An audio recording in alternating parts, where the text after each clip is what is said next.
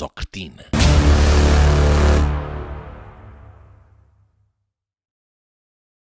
Primeira parte. A saga do herói guerreiro.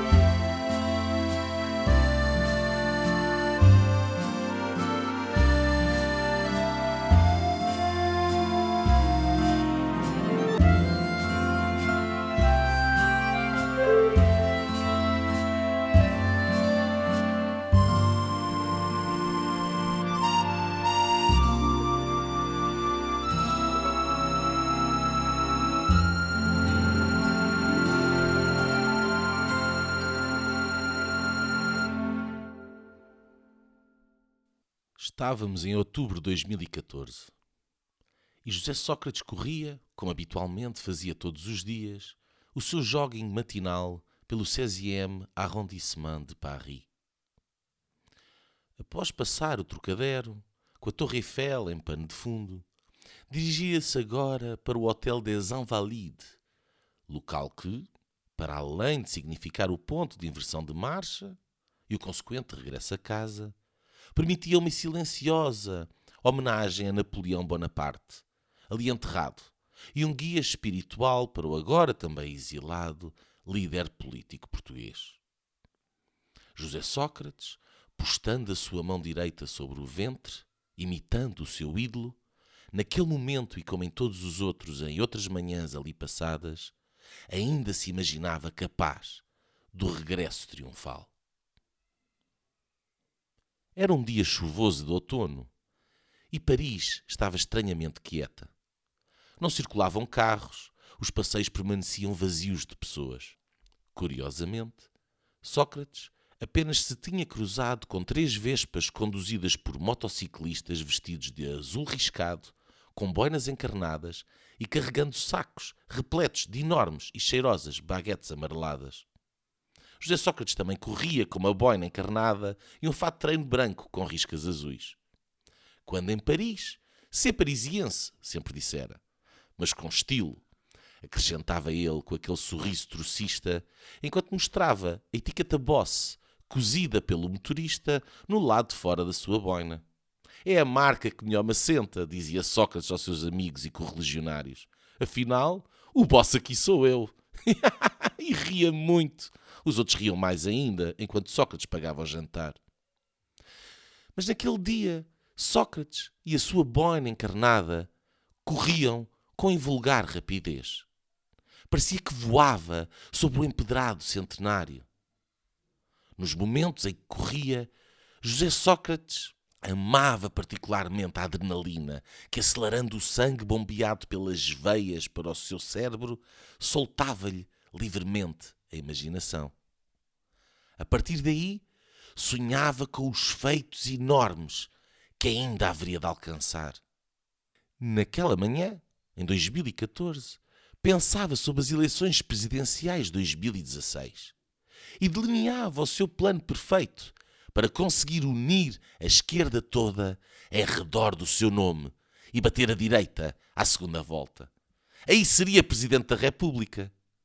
Mas, contrariamente ao que seria uma honra para o comum dos mortais, para José Sócrates, ser Presidente da República não significava nada, nada mais além do que um primeiro passo rumo ao seu verdadeiro e último objetivo: a reconquista do poder perdido em 2011 para a direita.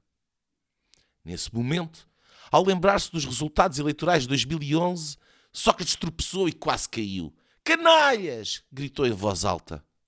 Depois, ainda parado e semi-ofegante, lembrou-se que estava em Paris e, de punho no ar, emendou mais alto ainda: Canalha! E, ajeitando a boina, recomeçou a correr.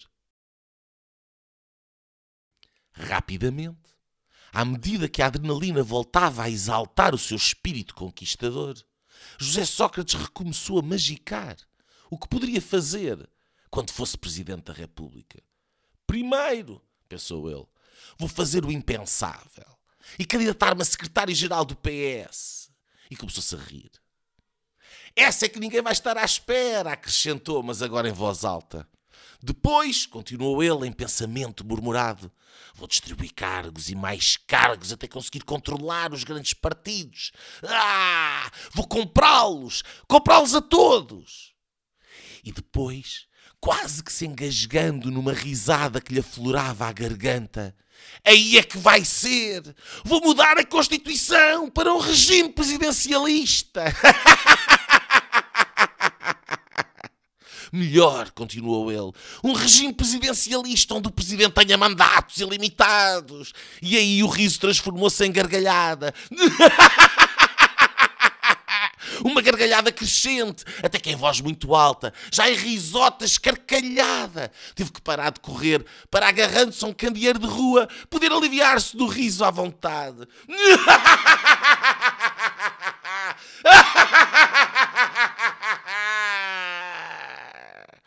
José Sócrates gargalhava-se agora, ao mesmo tempo que, agarrando a barriga, exclamava: Vou dar cabo daqueles canalhos todos! E ali sozinho, numa Paris misteriosamente abandonada, berrava mais ainda, cada vez mais excitado pelo eco cavernoso que o túnel pedonal onde se encontrava dava a todo o seu devaneio. Ao fim de uns minutos, uns metros mais à frente, já depois de se ter sentado no passeio porque não aguentava tanto rir. Sócrates levantou-se e, pegando na boina encarnada, que entretanto havia caído no chão, recompôs-se, arrotou e retomou a corrida. Entretanto, começou a chover. A José Sócrates irritava-lhe a chuva, e por essa razão o riso deu lugar ao agastamento enquanto corria, já em passo muito estugado, para evitar os pingos molhados. José Sócrates irava-se agora zangado com o seu fado de ter que correr à chuva e, pior ainda, molhar a sua boina encarnada bosse. Começou naturalmente, de punho novamente erguido, mas desta feita a olhar para o céu, a reclamar com a chuva. Pete! gritou ele. Canalha! acrescentou. E aliviado, acelerou de regresso a casa. Entrou no prédio. No elevador, um José Sócrates ensopado murmurava agora que se era para andar à chuva, de facto mais valia ser em Paris. Pelo menos é chuva, é Vian, declarou ele para a audiência que ali imaginava estar, enquanto ajeitava o cabelo molhado e olhava ao espelho do elevador haverá melhor audiência do que si próprio. e pescou o olho à imagem do espelho e saiu para o corredor. Entrou em casa, sacudiu-se, abriu várias torneiras de ouro reluzente e preparou-se para tomar um muito merecido banho de imersão com sais de frutos perfumados. Nessa altura, enquanto as fragrâncias dos sais começavam a espalhar-se pelo ar. Começa a tocar, muito ao de leve, lá longe, um alarme despertador. José Sócrates estranhou, mas não se incomodou. Após o banho, Sócrates atravessou a luxuosa sala do seu apartamento, uma sala com um pé direito de quatro metros e meio e percorreu a distância até à cozinha. Aí, descalço, mas confortado pelo pavimento aquecido, abriu o frigorífico Smeg cor-de-rosa e tirou uma apetitosa sandes de camembert fumado com tomate cereja e rúcula que a sua governanta ali havia deixado para si.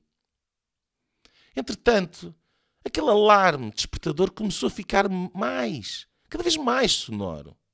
E José Sócrates intrigou-se. Que alarme seria aquele?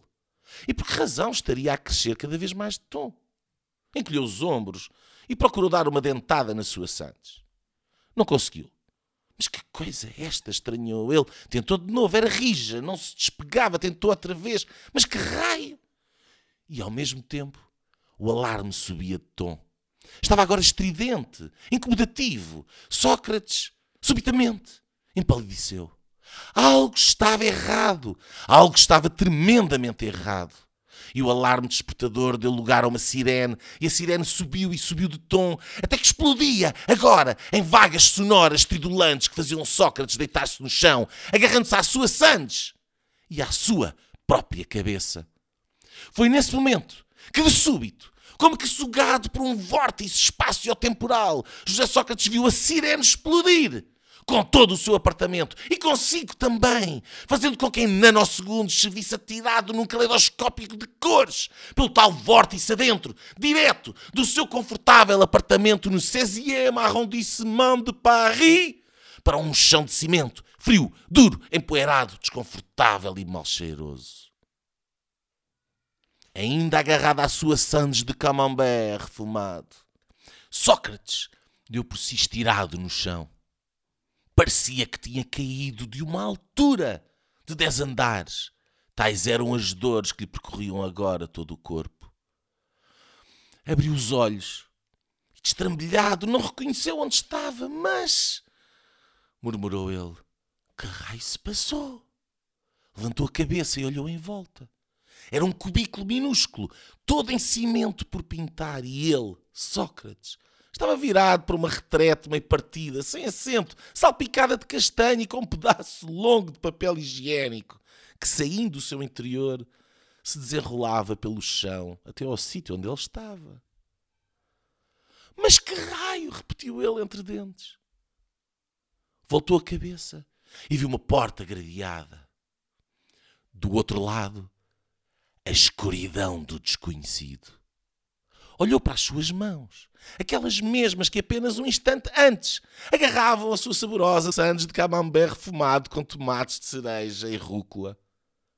E viu apenas uma sapatilha branca suja de pano furado na ponta e com sola de borracha. Não admira que não a conseguisse mastigar. Assustou-se com o nojo e dando um grito. Ah! Tirou com o sapato para longe. Por azar do destino, a sapatilha foi embater na parede e de seguida, com um splash pastoso e seco, caiu uh, dentro da retrete. No entanto, naquele momento, José Sócrates, desorientado, profundamente perturbado, nem sequer se incomodou com tal coisa.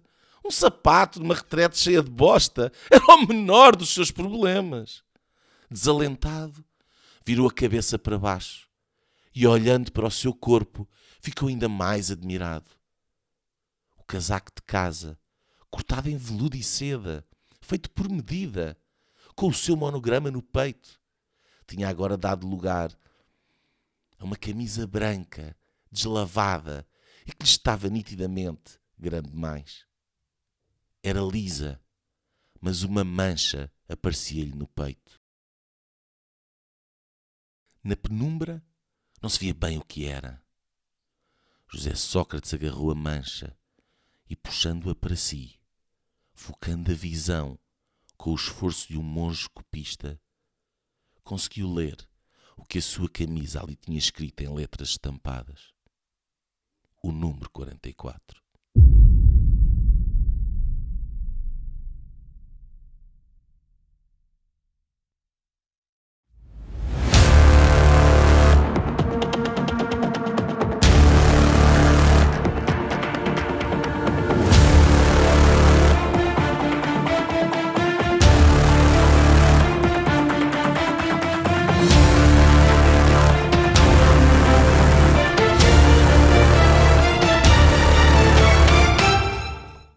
Odisseia Socretina. Os conteúdos apresentados no programa Odisseia Socretina representam uma peça satírica não existindo intenção de prejudicar ou ofender pessoas ou grupos de pessoas determinadas. O autor não se responsabiliza por qualquer declaração que terceiros considerem ofensivo naquilo que é, evidentemente, um programa 100% de ficção.